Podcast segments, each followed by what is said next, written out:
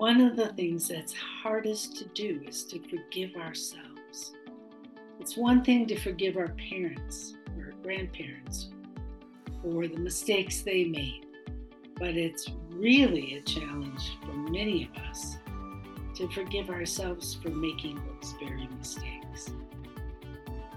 You are listening to Exploring Satir's Legacy, the Virginia Satir podcast. I am your host, Michael Argumanis Harden, and together we will embark on the journey of self discovery, empowerment, and meaningful connection. Let's dive in. Our guest today is an internationally renowned trainer and leading authority of the Virginia Satir growth model. With a career spanning decades, Sandy Novak has touched the lives of countless individuals, therapists, and practitioners around the globe. Her passion for teaching and her commitment to spreading knowledge and wisdom has left an indelible mark on the world of family therapy and personal growth. But what truly sets our guest apart is their deep connection to the work of Virginia Satir. Our guest has not only embraced Satir's transformative approach, but has also dedicated her life to carrying forward Virginia Satir's legacy in North America and throughout Asia. Sandy Novak has trained therapists, conducted workshops, and helped countless individuals discover the power of self awareness, authentic communication, and profound transformation. Today, we have the privilege of hearing about the wealth of experience, insights, and the invaluable lessons Sandy has learned along her journey. From her early interactions with Virginia Satir to her current role as an international trainer, Sandy Novak's story is one of dedication, passion, and unwavering commitment to making the world a better place.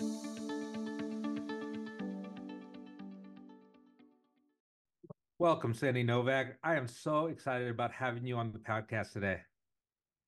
Thank you, Michael. I'm so happy to be here with you. I have just uh, had the best time getting to know you over the last year and a half or so and uh, I'm just thrilled to have you on our team. I reflect back on our time in iLearn and uh, us just laughing together and and just being together as a group. It was fantastic for me to get to know several of you and, and then work with you since then. Yeah, that was a great afternoon. We laughed about as hard as I ever have in my life for a long time. So I'm glad we all got to do that. That's right. Well, Sandy, to start us off, uh, I would really love to just hear some of the stories. I mean, that's been one of the most enriching experiences of being with people who walked with Virginia Satir is some of the stories that they have and just the impact those those events had on people. Sandy, what I'd love to start off with is just uh, hearing a story that was really just a lived story that you had with Virginia Satir that maybe had a huge impact on you. Oh, I'd love to tell that, Michael. I went to a month long training, personal growth kind of training in a mountain town in Colorado called Crested Butte back in 1987. And there were 90 participants, nine trainers, and Virginia in the room. Mm. And I was this shy, school teacher, stay at home mom, thinking about a new career, um, not super confident, and stepping my toes into the waters of psychotherapy, thinking that would be my next adventure in life. So I go to this training, and the first night there's a dinner, and I'm a little late arriving. And I'm hmm. walking down the hallway to get my name tag and sign in. Who's standing there? No one else but Virginia Satir. And I thought, well, why, you know, what is she doing handing out name tags? That should be have that should have been handed off to a lackey. Why is Satir handing out these name tags? And I'm ducking it. I'm thinking, I'm I'm listening to the voices in my head that say, I'm a nobody. Mm. I shouldn't be uh, here greeted by Satir. And I had the opposite experience. She made me feel like I was somebody. She greeted me, she offered me a hug. She made it made me feel like I was the most important person in the room and I thought this is amazing. I hmm. can't believe this human being who's in front of me. Two days later, we had met, we had found uh, triads to do some initial work in. Uh, we set our goals for the month. And in my family, the way I survived was I hid. I stayed invisible. I made sure I always went last because then I could figure out the rules of the game and how to win. And so I, I hid in the back corner. Um, but my triad that I set goals with stuck their hands up first and volunteered to share with the whole group what our goals for the month were. And I am dying inside. I, this is so against the grain for me. I would never do this. go last, go last. And here we are. Go first, go first. So I was the second person to read my goals. And she just started rubbing her hands together, going, Oh, I smell opportunity here. my goal was, I still remember it, I want to have a better relationship in my life with women. Hmm. And all the psychotherapists listening are going, well, we know where that comes from. And you're right. it does come from that relationship. But so she says, well, isn't that amazing that you have this goal to have a better relationship with women? And what I love about it is that you recognize that change is possible. You just don't yet know how. Mm. And, and I looked at her and thought, well, that's amazing. Uh, yes, and that, that's absolutely true. So she says, well, we might as well just have a look at it right now and uh, put this issue to rest once and for all.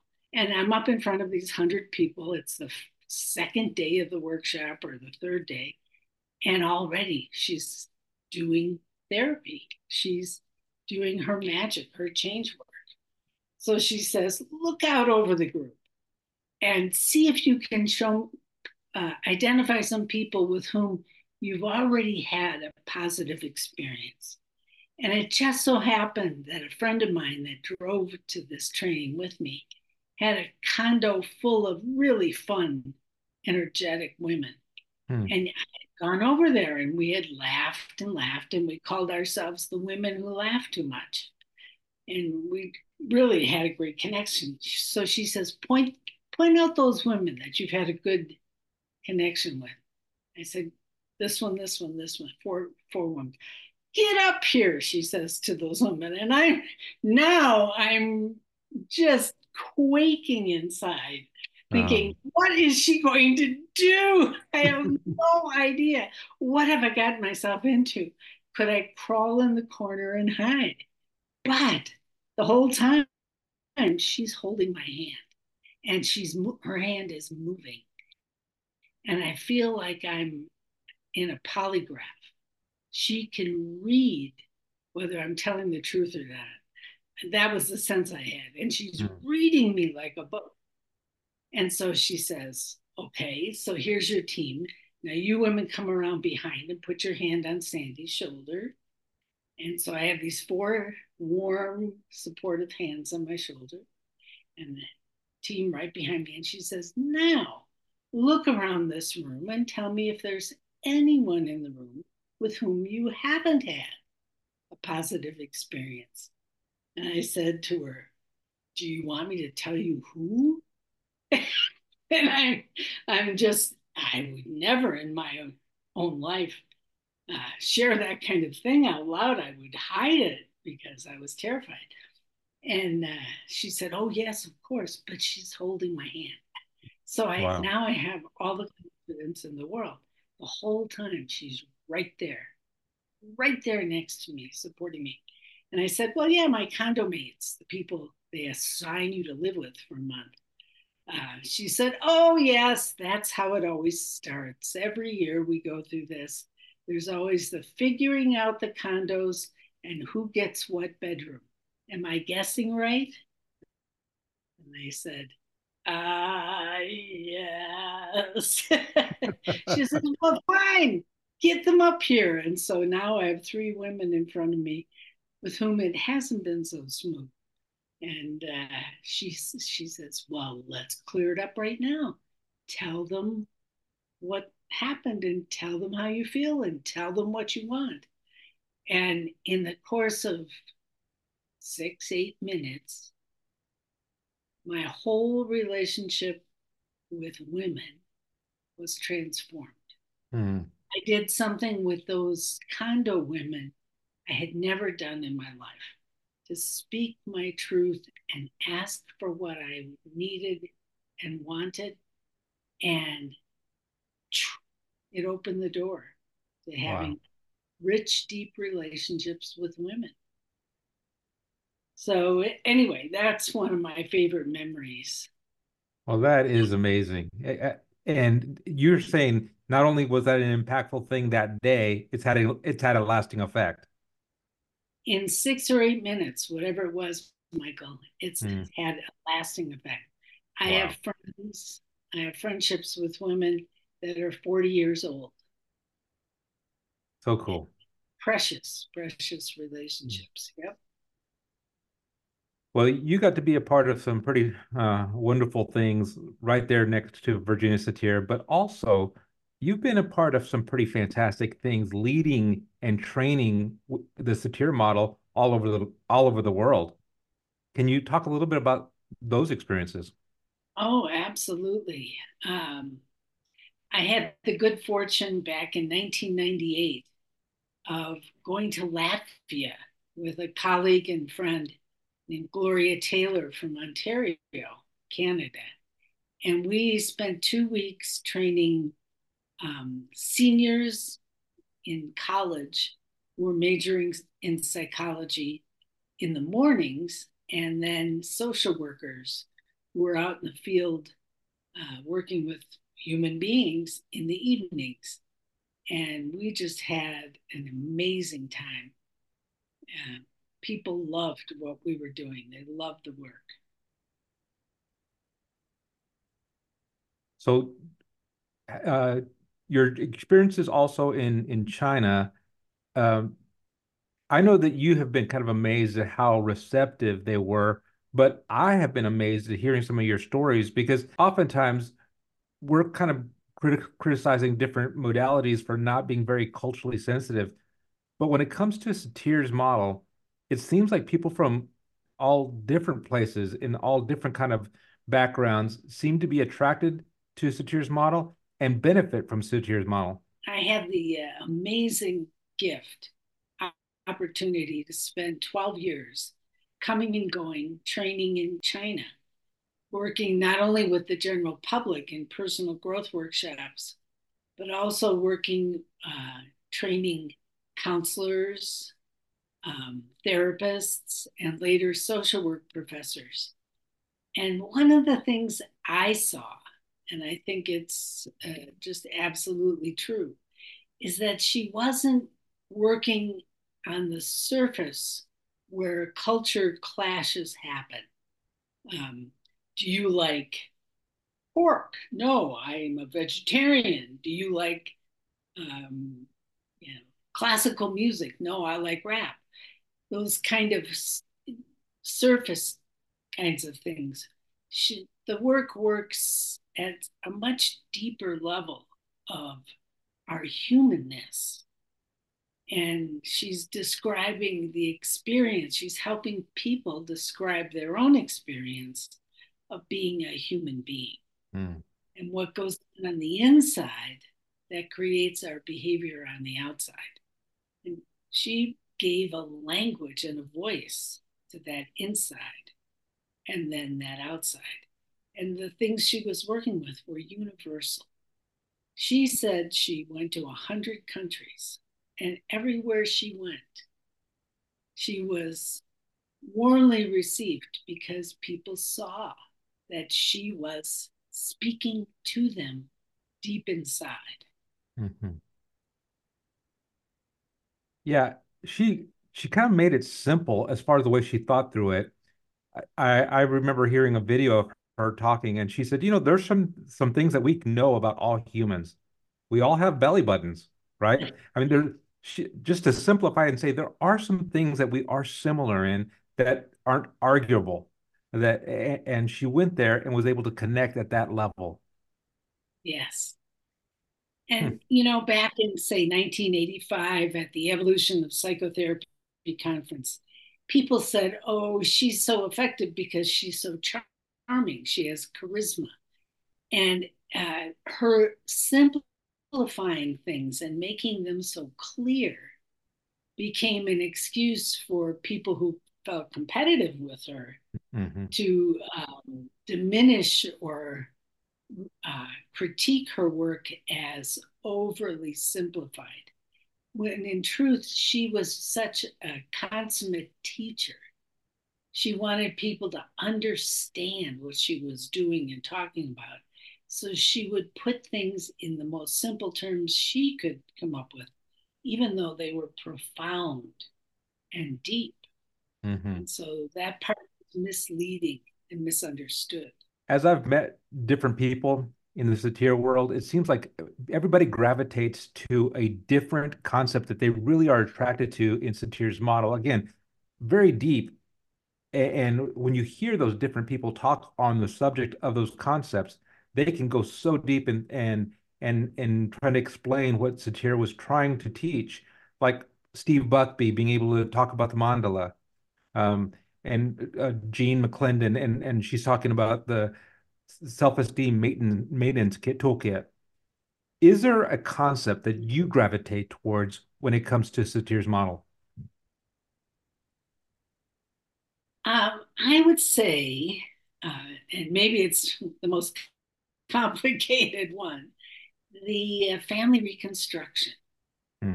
And I say that because it's like um, a symphony where she took all the violins and all the violas and the cellos and all the woodwinds instruments and all the brass and all the drums and all the everything and wove that all of the pieces and parts of her model into one scenario or one symphony and she said she truly believed that every human being should have the opportunity to have a family reconstruction and that we should all have one every three years mm. so that we keep our evolution going, our personal growth going.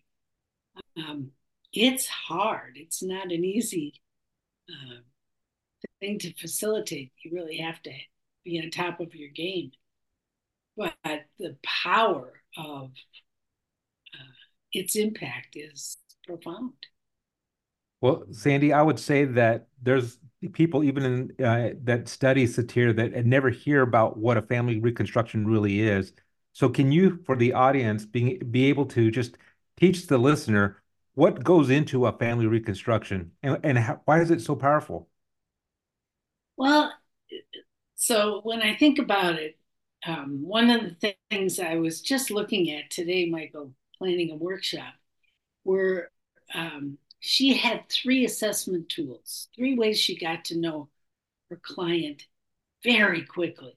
And she could just go to the core of things, like, like listening to me. Um, in that session, I described that six minute little scenario um, that helped her go right to the heart of things. Those are the iceberg, survival coping, and family map. Mm-hmm. If she could get those three things with a client and then sit down, she would call the person a star instead of a client. But with that star, if she could sit down with them then and say, What's your goal? How do you want it to be? What, how would you like your life to be? And how would you like to live inside yourself? Which is such a powerful question. It is and then to have like me in that scenario i described to think you're going to help me get this goal uh, achieved in a matter of minutes here in front of this group i can't believe that but there it was she knew she had the mechanism to help somebody get those things. And what she would do then is listen to their iceberg, discover their co- their survival coping, and then draw their family map and sculpt that family and change what needed to be changed within the context of the family. Because she knew that we all had this powerful imprint from our childhood. Whether we knew it or not, as a human being, we all get imprinted with the system of the family. And if we're going to make powerful fundamental changes, do it in the context of that imprint. Hmm. And so she would spend the time she had, whether it was three hours or three days, getting people up, sculpting that family, and helping the star rework their experience. And she called it coming to peership with, her, with their parents hmm. to move from being a child in that family in their own perception to really experiencing themselves as an adult. As I understand it, um, like if if a woman came in and her so the star came in and she was talking about how she had a difficult relationship with her mother, uh, and Virginia was working with her. What might she do as a part of the reconstruction to help her move through some of the experiences that she had as a mother daughter relationship? Well, you know, one of the amazing things that most people wouldn't think of, Michael, is she would immediately go to the family of origin of the mother. And she would say, Let's get your grandmother up here. Let's get your wow. grandfather. Who were your parents? Who was your mother's siblings? And what was going on in that family? How was your mother treated? What was her role? What was she expected to do and be? what had happened to her that she then brought to her marriage and to her parenting of you that's still affecting you in this moment. And so she would help the stars see the reality. And most people have never begun to dream what it must have been like in the childhood of each of their parents. Right. It's really seeing the parent as and a that human. was a yes helping all of us see that our parents also had struggles. They mm-hmm. also had wounds. And they also have incredible resources. And that we want to transform the things that don't help us. And we want to harvest the things that are you know, powerful and useful and helpful and keep those in a treasure chest of our own. And then once the star had a chance to see where mom came from, she would give one possibility might be she would give the star a chance to talk to a role player who's representing the mother and speak what she needed to say to the mother and change what she needed to change and maybe speak appreciation to the mother for the first time. Yeah, that's pretty powerful the the concept for me that is uh, so helpful to think through is this idea of us speaking congruently. You talked a little bit about it as far as that first event, having to talk to people that you've had good experiences with and uh, not so good experiences, and being able to speak to women eh, congruently, speaking your own truth and your own need, uh, but also in a family reconstruction sometimes we just didn't have very good congruent communication with our, our parents or our family of origin. And that is such a different way of interacting that they get to do during a fam- family reconstruction. Absolutely. A chance. And maybe your parent has been dead for a long time. Or maybe there's a grandparent who had a powerful impact on you. I remember one of my favorite reconstructions that I did in China there was this lovely man, I'll call him San. And San, um, we started out sculpting his family, and he described going down the lane to grandma's house after school every day. And they lived in the countryside. Everyone was a peasant. They were they li- were living on the edge of starvation but grandma would hide in her little pie pantry. I think of it as a pie pantry mm. from the 1940s in this country. She would hide a treat for him, whether it was a ball of sticky rice or some little fruit or some little biscuit that that was left over from a meal and it, she tucked it away so that he knew every day that he would uh, when he arrived at her house he was going to get a treat. And, and, meanwhile everybody's starving you know? And when so we went to grandma's house as the first scene in his reconstruction. And she gives uh, the role player gives him the treat. And i said to him as you eat that treat what's happening inside? And he said for the first time in my life i feel special in this mm. family. I realized that i was special and that i mattered and that somebody maybe not my parents but somebody in the greater system loved the heck out of me. Hmm. And we took that through the whole reconstruction.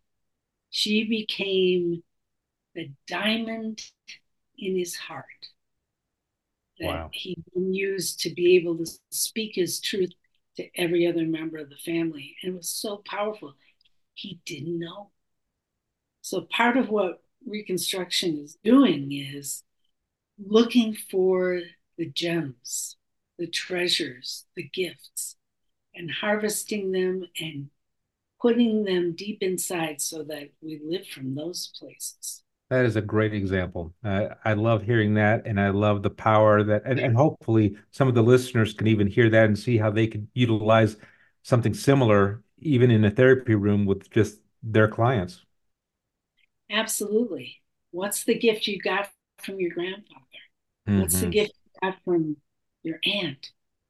What quality in their character do you want to emulate? Maybe you've never owned it, but today you can go harvest it and make it your own. So, family reconstruction, she always said, was her ultimate process, bringing together the, all the disparate pieces of everything she was working to do. Well, I hope I hope that as I continue training people in in Satir's model, I get better and better at showing people what a family reconstruction is because that, that's something that not enough people know about. I'm with you there, Michael. It would be yeah. so great if we have a really powerful and effective training in that therapy. Yeah. Now, Sandy, you have been connected to Avanta and uh, later in the name change, Satir Global, and you've been a leader in the Satir world.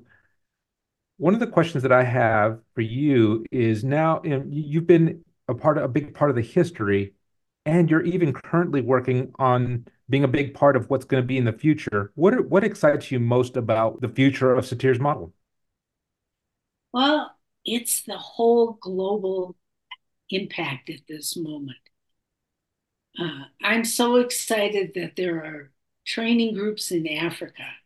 There are training groups in all over the Pacific Rim. There are training groups in Europe and in the Middle East, Canada, the US, South America. It has spread, and I just want to support that continued spreading of this work because I know how powerful it is and how Satir used to say, if we can heal the family, we can heal the world. Mm. And I absolutely believe that's true. So I, I want to support the continued spread. Well, I know it's encouraging for those of us who are newer to Satir Global. It is, it is so nice to, to have mentors like you walking alongside of us and helping us understand how we can be a part of training across the globe it looks to me like there's going to be lots of opportunities. Let, let me ask uh, this question. Satir's work often emphasized the importance of personal growth and self-actualization, right? Very, very humanistic, uh, similar to the, the idea of self-actualization. But but it, but it's different because it seems like she had a focus on spirituality. How does Satir's model, in your opinion, how does Satir's model facilitate personal growth and transformation in clients? And how do you train therapists to to capture the spirit of what Satir was teaching? Oh, well, first of all, she emphasized that every therapist needs to do their own work, that we can only take people where we have gone. And a lot of people would argue with that. but and that's okay. I mean, they can have their point of view, but she really believed that it you need to free yourself and heal yourself from whatever is there that keeps you from being fully human, fully self loving. She had very clear goals for us. And to her, were the measure of a free human being, someone who had high self esteem, someone who can make choices in their life. They're not hamstrung by the rules of the and expectations of their family or their culture or whatever. Um, somebody who's self responsible. She felt like therapists needed to do that work. And in so doing, in healing themselves, they would come to a place of self love. And there's a connection, a deep connection, I think, between self love and our spiritual self. Mm-hmm. For many people, spirituality and love go hand in hand. They're, the capacity to love is also our capacity to be spiritual.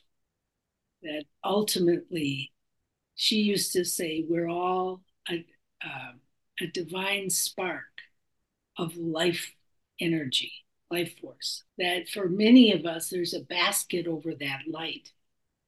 And what her process was, was in again her simple language, let's take the basket off the light and let that candle, that flame of who you are, let's let it shine. so uh, that's what she was all about. And anything that could help that process happen, that's what she intended and that's what she facilitated. And f- to me, for her, that was spirituality to own ourselves as basic miracles worthy of love. For many people, that's like saying, well, in the eyes of God, I'm a I'm good. I'm fundamentally good. Absolutely. Um, and that's what she wanted people to live there, not just believe that, but to live from that. Yeah, and I, and I've seen that in training therapists, part of the goal that I have in doing the training is helping them to have a perspective that they are of great value. Yes. And it's through that it's it's really seeing them kind of like you described as fully human on their own and capable of loving and capable of receiving love. That's part of their spiritual journey. And seeing a person that way is important. So powerful. You know, Michael, it, it throws me right back to China. People have said, why did Satir fit the Chinese people so well? And uh, one of the things I've reflected on is I think that the greatest hunger in China, and it may be the greatest hunger here, we just have so many ways of hiding it better. but the people I met in China were starving to know that they were of value, mm-hmm. not because of what they did or what they owned or what they accomplished, but just because they were and when we would jump in in the beginning of a workshop and start sharing those kinds of beliefs with people, it was like pouring water on a parched desert. And people just soaked that up. The need to know that we matter, that we're good enough just the way we are, that we uh, are equal in value to every other human being or being for that matter on That's the right. planet is one of the most fundamental human needs there is. And we teach that from the get go and we demonstrate it. And I think that's the part that really um, grabbed the Chinese people. Hmm. We, the workshops live it. Yeah. We don't just give lip service, we operate from that place. They feel valuable in your presence. Yes. And the whole premise and the whole way that the room is operated and the Mhm. group is operated is um, that everyone here is equal in value. Sandy, as we wrap up today, one of the things that I would love to do is give you the opportunity to speak um, some wisdom to our listeners. What is a satir-like piece of wisdom that you would like to give the listeners as as we depart? The first thing that just flew in my mind, I, I probably could go on and on. If you open that can of worms, Michael, you could, might get a lot out of my hmm. mouth. One of the things that's hardest to do is to forgive ourselves. It's one thing to forgive our parents or grandparents or the mistakes they made, but it's really a challenge for many of us to forgive ourselves for making those very mistakes. Mhm. And so um, to live in that place we were talking about, uh, that spiritual place of self love and the ability to love others, it takes learning how I can forgive me for being a human being and how I can forgive others for being just a human being. Sandy, thank you so much for coming to be a part of this podcast, for having this conversation, and for sharing your wisdom. Thank you so much. Thank you for having me, Michael. It's really been an honor and a pleasure.